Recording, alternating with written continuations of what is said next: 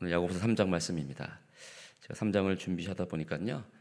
음, 야고보서가 아, 쉽게 읽을 수 있는 성경은 아니다라는 생각을 갖습니다. 쉽지 않더라고요. 그래서 아, 야고보서에 있어서 아, 공동 서실이라고 얘기를 하는데요.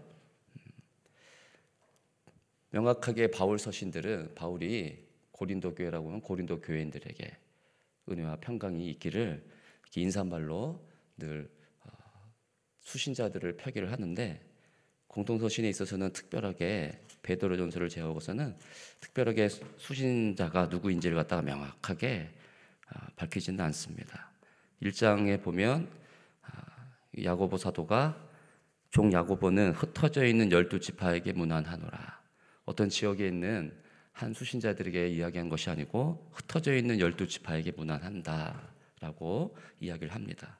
아, 분명한 것은 아, 야고보도 어, 야고보서도 어, 믿는 자들에게 믿지 않는 자들이 아니라 믿는 자들에게 우리 야고보 사도가 편지를 어, 썼다라는 겁니다. 그 열두 지파라는 건데 음, 어떤 의미를 가질까요? 아, 일단 야고보 사도가 예수를 통하여 하나님을 만났습니다. 예수를 통하여 하나님을 만났습니다.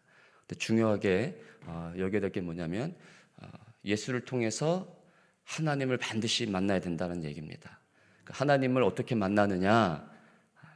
그러니까 각자 원하는 대로 내가 원하는 방식대로 하나님을 만나는 것이 아니고 어, 성경이 반드시 여러분 하나님을 만날 수 있는 사람은 아무도 없습니다. 그 누구도 하나님을 만나는 방법은 없습니다. 성경에 오로지 우리 가운데 계시하는 것은 계시되어서 우리 가운데 하나님을 만날 수 있는 길이 쫙 열리는 방법은 오직 예수 그리스도. 오직 예수 그리스도. 그건 예수 그리스도는 근데 한번 생각해 보십시오. 예수 그리스도는 신약이 되어서야 옵니다. 신약이 되어서야 와요. 그럼 구약에 있어서의 예수 그리스도가 없는데 어떻게 합니까?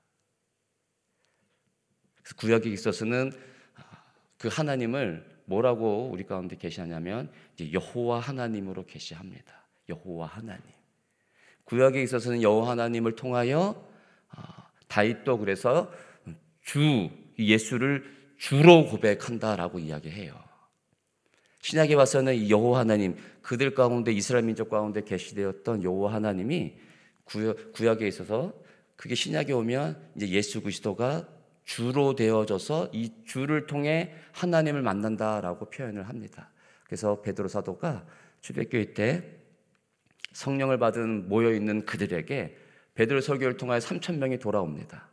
3천 명이 돌아올 때 너희가 이 예수를 이 예수를 이 예수를 너희가 십자가 못 박혀 죽였다라고 얘기를 합니다. 그러면서 이 예수가 누구냐면 하나님이 하나님이 주 이 예수가 예수 그리스도 주가 주로서 우리 가운데 오셨는데 너희가 이 예수를 죽였다라고 했을 때 그들 가운데 이제 어찌할고 어찌할고 찔림을 받습니다. 그때 회개하라 해서 그들이 회개하여 3천 명이 돌아옵니다.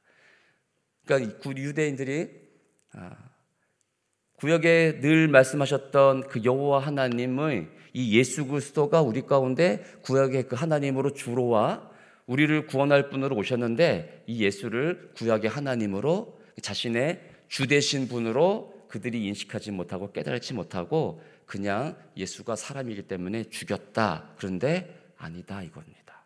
베드로 사도의 핵심적인 설교가 동일하게 야고보도 야고보 사도도 야고보 사도도 누굴 만나느냐면 하나님을 만난 자인데 뭐를 통해 예, 구약의 계시대 이 여호와 하나님이 예수 그리스도가 우리 가운데 십자가의 죽으심으로 너희 가운데 주님으로 오셨다. 주로 오셨다. 그것을 야고보 사도가 만난 것이고 동일하게 이 한 하나님 한 믿음 안에서 어, 같이 주를 통하여 하나님을 만난 그들 하나님의 백성들에게 야고보 사도도 지금 편지를 쓰고 있는 거죠. 그래서 여러분 내가 갖고 있는 어떤 의와 내가 갖고 있는 어떠한 삶의 행위적인 표현을 통해서 나는 하나님을 만났다. 그건 절대 안 되는 겁니다. 내가 주를 통해 하나님을 만났다는 것은 나는 이제 죽고 없다. 그러니까 심판을 나는 받았다.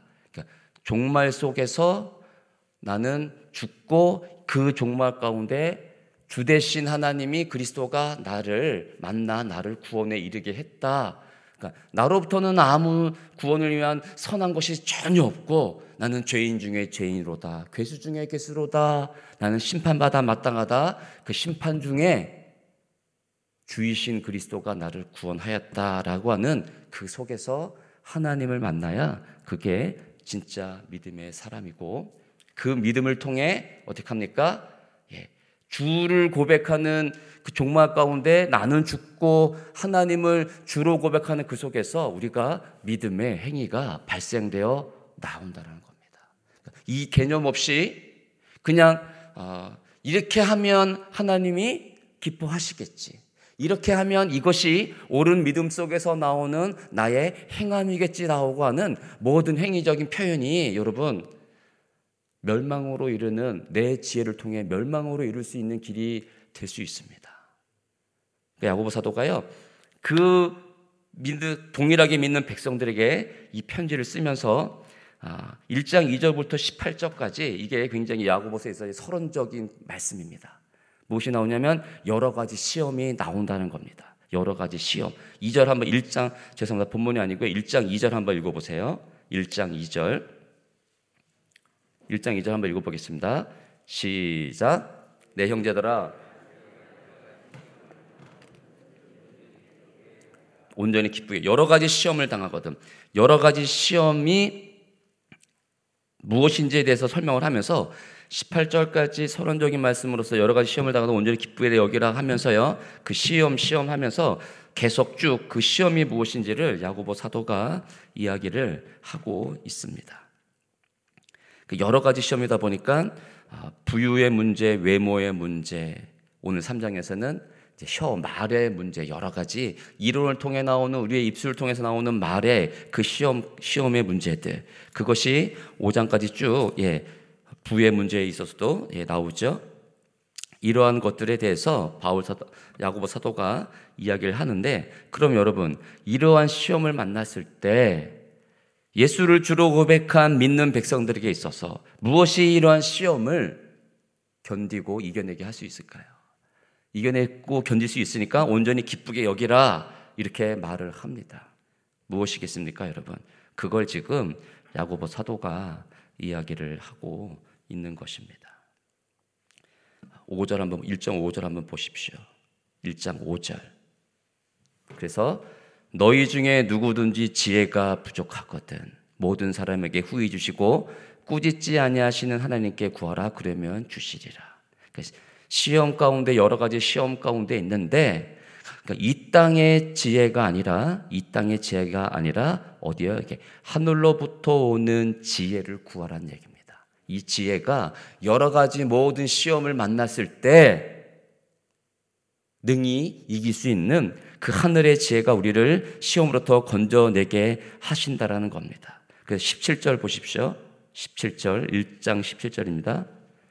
14절도 보면 시험을 받은 것은 자기 욕심에 끌려 미혹됨이니라고 하면서 17절에 보니까요. 온갖 좋은 은사와 온전한 선물이 다 위로부터 빛들의 아버지께로부터 내려오나니 온갖 좋은 은사와 온전한 선물 다 하늘로부터 하늘로부터 그러니까 이 땅에 있는 모든 것들은 지혜라 여기는 모든 것들은 이 땅의 것들은요 다 욕심에 불과한 겁니다. 욕심에 불과하기 때문에 그거는 죄를 낳을 수밖에 없는 거예요. 그러니까 이 땅에서 수많은 시험을 당합니다. 이 땅에서 수많은 시험을 당하는데 어떻게 그 시험을 이겨낼 수 있습니까? 그러니까 우리는 이 시험을 이겨내기 위해서 이 땅의 것을 찾아 이렇게 하면 시험을 이길 수 있겠지. 이렇게 하면 내가 시험을 능히 감당할 수 있겠지. 라고 하는데 결론은 중요한 거는 내가 어떻게 하나님을 만난가예요. 주를 통해 예수 그리스도 주를 통해 하나님을 만난 그것이 우리 가운데 이 땅에 살아가는 모든 우리의 삶을 통해 오직 이길 수 있는 능력은 그것밖에 없다라는 겁니다. 그러니까 무엇을 여러분 구해야 되냐 말이죠. 이러한 지혜가 지혜가 우리를 시험에 들게 하지 여러분 않다라는 것입니다. 그래서요, 이 하나님의 지혜, 하늘의 지혜가 우리 속에 있으니까 우리가 하늘로부터 가장 좋은 은사와 선물로서, 그죠? 이거 하나로 줄이면 뭐겠어요? 성령의 선물이죠, 성령. 성령을 우리 가운데 받았기 때문에 예수를 주로 고백하여 하나님 아버지를 우리의 아버지로 부를 수 있게 되어지는 것이고요.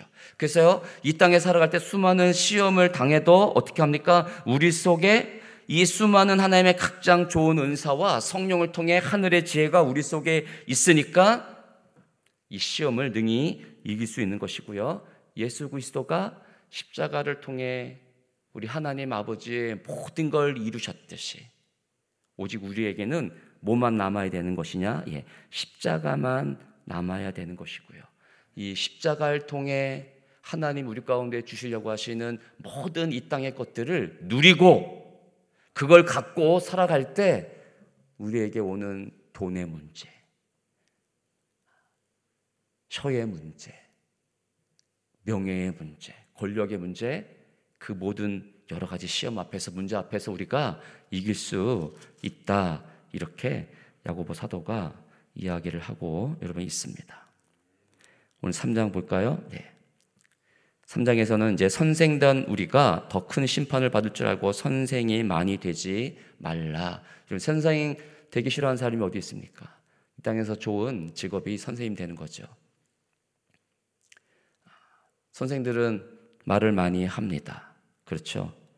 저도 목사다 보니까 말을 많이 하게 되어지는데 이 세상에는 여러분 그래서 수많은 어, 말을 하는 자들 말로 통해 깨우침을 주고 말로 통해 자신을 드러내려고 하는 수많은 일들이 그, 그들이 여러분 선생이라 할 수 있습니다. 그런데 오늘 야고보 사도는요 그 선생들이 어, 더 큰 심판을 받을 줄 알기 때문에 선생이 많이 되지 말라 이렇게 이야기를 합니다. 왜 그럴까요? 동일한 의미에서 이 땅의 것으로 이야기하는 모든 걸 통해 우리 가운데 하나님을 만날 수 있도록 주는 것은 아무것도 없기 때문에 그렇습니다. 그렇죠? 그러면서 어, 선생된 자들이 나오는 수많은 말들은 하나님을 만나지 못한 자들에게 이 선생에 나오는 수많은 말들은 자기 포장이요. 이 땅에 죄악을 전하는 것으로밖에 되지 않습니다. 그것이 지혜라고 여기지만 그 지혜가 하나님을 만나지 못한 선생으로부터 나온 말로 통해 수많은 자들을 예, 지옥으로 나락으로 이끌어 가기 때문입니다. 자기들 안에 수많은 죄성이 있기 때문에 그들 말들 속에는요 무엇이 있겠습니까? 수많은 사람들에게 상처를 주고 예, 자기를 드러내는 수많은 독설과 저주가 있기 때문에 선생된 자가 심판이 더 받을 줄 알고 선생이 되지 말라 이렇게 이야기를 합니다. 그러니까 어떤 선생의 말이 우리를 하나님의 구원을 줄 것이다 여기는 것으로서 여러분 생각하지 마십시오. 오직 우리 가운데 이 땅의 여러 가지 시험을 통해 오직 하나님을 만날 수 있도록 해주는 것은 오직 하나님의 말씀을 통해 주를 만나는 것. 여러분 그것밖에 없습니다. 예, 많은 세미나가 있고 어, 수많은 문학가들이 글을 통해 시적인 표현을 통해 많은 걸 통해 우리의 정서를 깨끗하게 할 수 있고요. 아주 좋은 감정을 유발할 수 있습니다. 괜찮습니다. 그러나 그걸 맹신하고 그것이 내 삶을 풍요롭게 하고 그것이 나를 고상한 척 만들어 나를 굉장히 지식이 있는 사람으로 만들 수는 있지만 우리를 십자가의 지혜를 통해 하나님을 만나는 길로 인도하는 것은 절대 아니다. 여러분 꼭 기억하셔야 되는 것입니다. 그래서요, 계속해서 3장에서는 이제 말에 대해서, 말에 대해서 이 혀가 얼마나 우리 가운데 아주 큰 것을 차지하고 있는지 이야기를 합니다. 2절에서 보니까 다 실수가 많다. 만일 말에 실수가 없는 자라면 누구나 다 말에 실수가 많다라고 이야기를 합니다. 꼭 말에 실수가 없으면 온전한 사람이라. 그러니까 우리는 어떤 행위적인 걸 통해 우리의 삶을 통해 실수가 없도록 굉장히 애씁니다. 그렇죠? 예, 괜찮습니다. 근데 행동은 너무너무 잘하는데 말 한마디 실수. 없는 사람이 어디 있습니까? 어제 이장에서 보았지만 예, 하나를 어기면 모든 율법을 범하는 자가 돼요. 아무리 내가 깨끗하고 죄를 안 지는 것으로서 내 삶을 살았다고 하지만 행위적으로 말 한 번 잘못하면 그것이 뭡니까? 온전한 사람이 될 수 없다. 온 몸도 굴레를 씌운다라고 이렇게 얘기하면서요. 3장 3절, 4절, 5절 이렇게 보면요. 4절 보십시오. 여기서 4절, 5절에서는요, 예, 혀의 힘을 갖다가 강조하는 것으로서 나오는데, 혀가 어떤 것이냐 보면, 배를 보라. 그렇게 크고 광풍에 밀려가는 것들도 뭐요? 지극히 작은 키로서 사공의 뜻대로 운행한다. 맞죠? 수많은 어떤 원형 어선과 수많은 컨테이너를 옮기는 축구장 크기만한 더 큰 그 수많은 배도요. 선장이 작은 키로 움직입니다. 그런데 이와 같이 혀도 작은 지체인데 큰 것을 자랑하도다 보라 얼마나 작은 불이 얼마나 많은 나무를 태우는가 라고 하면서 이 혀도 아주 작다. 우리 가운데 혀도 작은 지체죠. 그런데 작은 키 하나가 배를 움직이고 침몰시키듯 작은 우리의 혀 하나가 우리의 모든 전 삶을 지금까지 내가 살아왔던 수많은 업적과 고생고생 살아온 나의 40년, 50년, 60년의 그 인생을 이 말 한마디가, 이혀 하나가 하루아침에 무너뜨리게 할 수 있다라는 것입니다. 그렇죠?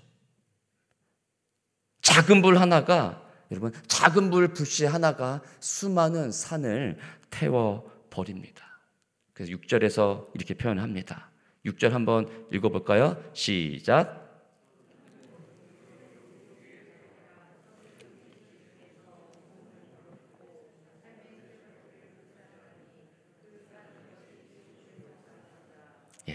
예, 혀는 곧 불이요 불의의 세계라. 이거를 아, 더 문문과 같게 번역한다라고 하면 이렇게 번역할 수 있습니다. 그렇다. 정말로 혀는 불이다. 혀가 여러분 불이라는 겁니다. 그래서 지옥불에서 난다 이렇게 얘기합니다. 혀의 악한 근원이 어디서 나오느냐 표현하고 있죠. 우리의 혀에 이 죄인된 혀에서 나오는 모든 악한 근원이 지옥불에서 나느니라. 그러니까 예수를 주를 통해 하나님을 만나지 않은 모든 자의 혀에서 나오는 그 말들은 근원이 다 어디서 나오느냐? 지옥불에서 납니다, 여러분. 그들의 말을 따라가겠어요, 여러분? 정치가들의 말에 우리가 진실로 받아들여야겠냐 말이에요. 어떤 말을 여러분 따라야 됩니까? 야고보 사도는 그래서요. 이 인간 세치의 이 혓바닥이 인간의 본질을 파헤치고 있다라고 이야기를 하고 있는 겁니다. 우리의 이 혀를 보면 인간이 얼마나 욕망의 덩어리인가 그걸 말하고 있어요. 내 입에서 나오는 그 말 한마디. 수많은 자들의 입에서 나오는 그 말 한마디, 근원은 어디다? 지옥불이다. 그러나 예수를 통해 주를 만난 하나님을 만난 자들은 우리 안에 뭐가 있다고요? 십자가의 지혜가 있으니 십자가의 지혜 능력을 통해 나오는 우리의 이 한마디는 또 다른 내가 죄인 되었을 때이 혀를 잘못 굴리고 늘 죽을 수밖에 없는 죄인 속에서 나의 삶을 통해 동일한 그 삶의 모습을 갖고 있는 그 한 사람은 어떻게 할까요? 살릴 수 있는 말 한마디가 될 수 있다라는 겁니다. 여러분 고린도전서 1장에 보면 이렇게 표현을 하고 있는데요. 1장 18절에 보면 이렇게 얘기합니다. 십자가의 도가 멸망하는 자들에게는 미련한 것이요 구원을 받는 우리에게는 하나님의 능력이라. 십자가가요 우리에게는 능력이 됩니다. 수많은 십자가를 모르는 어, 이 땅에 고상하고 유명하고 명예로운 아주 말을 이쁘게 하고 말을 아주 그럴싸하게 하고 우리의 모든 것을 돌이킬 수 있는 말의 능력을 갖고 있는 자라 할지라도요 그 멸망하는 자들에게는 십자가의 도가 미련한 것이다 라고 합니다. 그렇죠? 그래서 20절에 이렇게 이야기합니다. 지혜 있는 자가 어디 있느냐? 선비가 어디 있느냐? 이 세대의 변론가가 어디 있느냐? 하나님께서 이 세상의 지혜를 미련하게 하신 것이 아니냐? 이 세상의 지혜가요, 미련한 것이에요, 십자가 앞에서는. 21절에서는 하나님의 지혜에 있어서는 이 세상이 자기 지혜로 하나님을 알지 못함으로 이 땅에 수많은 지혜를 갖고 있다 할지라도요 십자가의 지혜를 통해서 하나님을 알지 못하는 자들 그죠? 그들을 향하여 하나님께서 어떻게 합니까? 전도에 미련한 것으로 믿는 자들을 구원하시기를 기뻐하셨도다. 그러니까 우리는 이 세상에서 지혜로운 자가 아닐 수 있습니다. 수많은 지혜를 탐구하는 철학자들, 우리가 알고 있는 플라톤, 소크라테스, 지금까지도요 그 지혜로운 자들로 우리에게 배움의 도를 그들이 우리에게 깨우치고요 유명한 석학들로 학자들로 우리에게 많은 이 시대에 감명을 준다라고 합니다. 이 시대를 어떻게 할까 할 때 그 수많은 철학의 지혜자들의 말씀들을 우리가 보고 어떻게 이 시대를 구별하며 이 시대의 난막 앞에 우리가 좋은 지혜로 살 수 있을 것인가? 예, 그들의 그 유명한 고전들을 우리가 봅니다. 그리고 그들의 말을 우리가 경청하려고 합니다. 근데 다 성경에 의하면 십자가의 도를 모르는 자들은 다 지혜가 없는 자들, 멸망에 이르는 자들. 오늘 야고보에서 의하면은 그들의 혀로부터 나오는 모든 것은 지옥불에서 근원되어져 나오는 모든 말에 불과하다. 그거는 우리의 온몸을 더럽히는 것에 더럽히는 것에 불과하고 정말로 혀는 불이다. 이렇게 야고보 사도가 우리 안에 얼마나 쇳덩어리들을 안고 살아가는지를 이야기를 하고 있습니다. 그래서 8절에서는 오늘 본문 8절에서는 혀는 능히 길들일 사람이 없다. 쉬지 않은 악이고 죽이는 독이 가득한 것이다. 라고 얘기하면서요. 어찌 한 입에서 찬송과 저주가 나오고 어? 한 샘이 한 구멍에서 단물과 쓴물을 내겠느냐 이야기합니다. 여러분 안에 이 십자가를 통해 죄인 때 내가 죽고 하나님을 만난 예수를 주를 통해 하나님을 만난 자의 입을 통해 나오는 이 혀의 근원이 지옥에서부터 근원이라고 하는데 우리가 그 주를 통해 하나님을 만났다라고 하면 어찌 우리의 이 입에서 나오는 말 한마디가 동일하게 사람을 죽이고 악한 말로 이 세상의 것을 탐하는 자의 말로 나올 수 있겠느냐라고 여러분 이렇게 이야기를 하는 것입니다. 여러분 그럴 수 있겠습니까? 우리의 행동을 살피기 이전에 내가 이렇게 살았다, 이렇게 했다. 그럼 나는 하늘 보시기에 이렇게 좋은 삶으로 믿음의 삶으로 살고 있다라고 하기 이전에 나의 이 작은 지체인 혀로부터 나오는 말 한마디가 오직 하늘의 지혜로부터 나오는 비록 미련한 말이지만 고급적인 언어는 쓰지 않지만 전도에 미련한 것으로서 하나님의 능력을 전하는 지혜자의 하늘의 십자가의 지혜자의 말로 내가 지금 이야기하고 있는지 여러분 살펴보십시오. 그래서 그 후반부는 어떻게 얘기합니까? 14절 보니까 너희 마음속에 독한 시기와 다툼이 있으면 자랑하지 말라. 15절 이렇게 얘기하죠. 이러한 지혜는 위로부터 내려오는 것이 아니다. 땅의 정력이고 귀신의 것이다. 그러니까 다툼을 통해 내 안에 다툼이 나오는 말, 내 한마디를 통해 내가 있는 것을 통하여 다툼이 일어나는 모든 것들은요, 하늘의 지혜가 아니고요, 하늘로 내려부터 온 지혜가 아니고요, 마귀의 것이다, 정욕의 것이다라고 이야기를 합니다. 그러니까 말을 하지 말아야 되는 것이에요. 시기와 다툼이 있는 곳에는 혼란과 모든 악한 일이 있음이라 오직 17절 한번 읽어보겠습니다. 17절 시작. 오직 위로부터 난 지혜는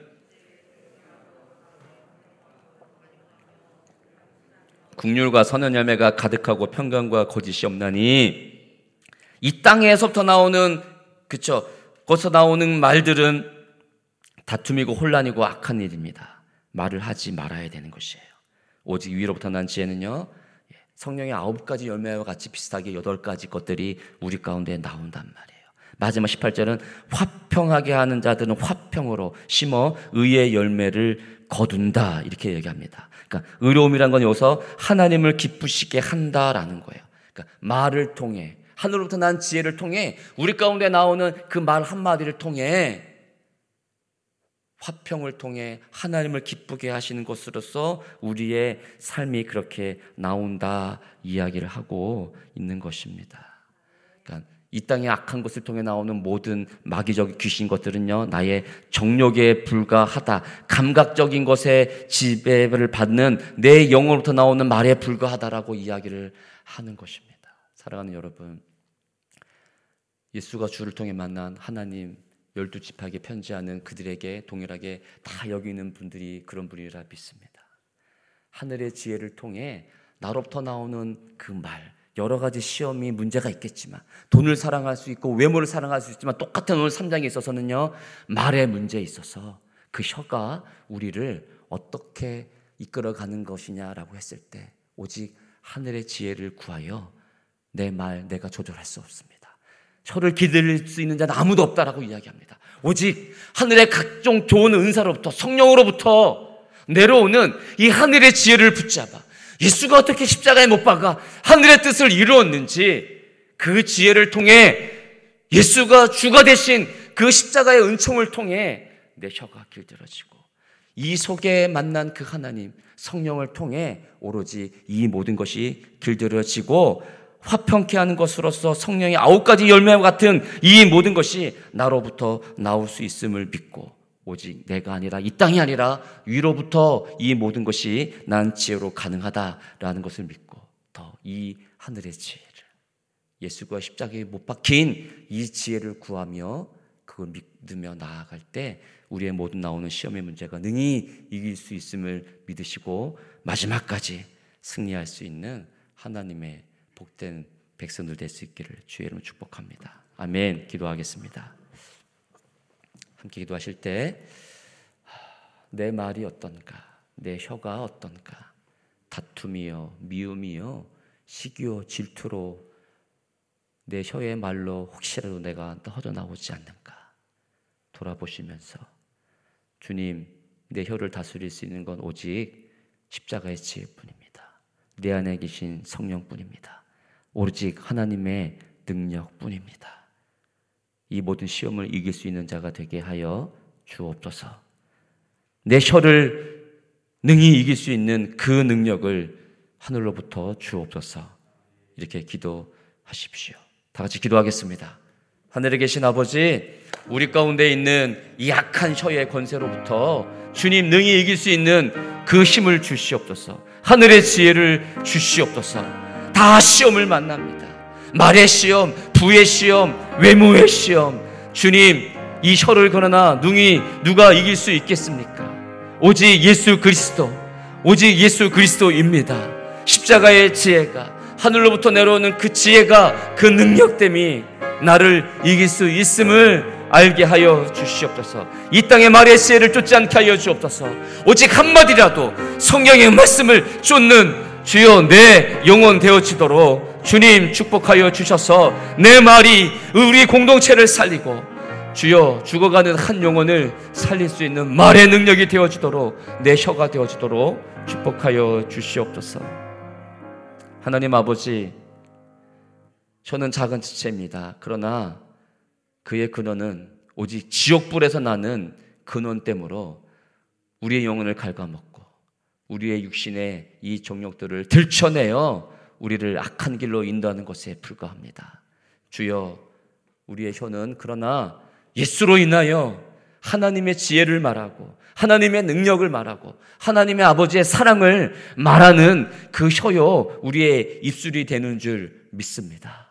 이 땅의 것으로는 절대 나올 수 없는 이 혀의 권세 앞에 주여 우리에게 하늘의 권세를 주시옵소서. 하늘의 능력을 주시옵소서. 십자가의 도가 멸망하는 자들에게는 미련한 것이 있지만 십자가의 그 능력이 하나님의 능력이 우리를 살리는 능력이요. 이 혀의 권세로 나오는 이 땅의 것을 능히 이길 수 있는 그 힘이 오직 하늘로부터 옵니다.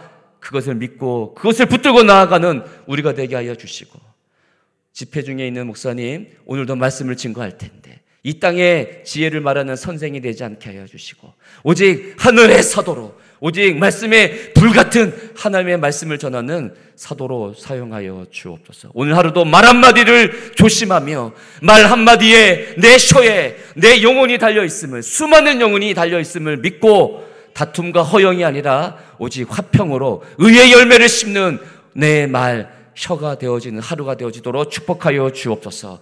예수 그리스도 이름으로 기도 올립니다. 아멘. 주여, 주여, 주여. 오늘도 주의 이름을 부릅니다. 오늘도 수많은 말을 내뱉을 텐데 주여 그 말이 내 영혼을 살리고 수많은 영혼들을 살리는 길로 이끌 수 있는 내 말이 되어주도록 주여 축복하여 주옵소서.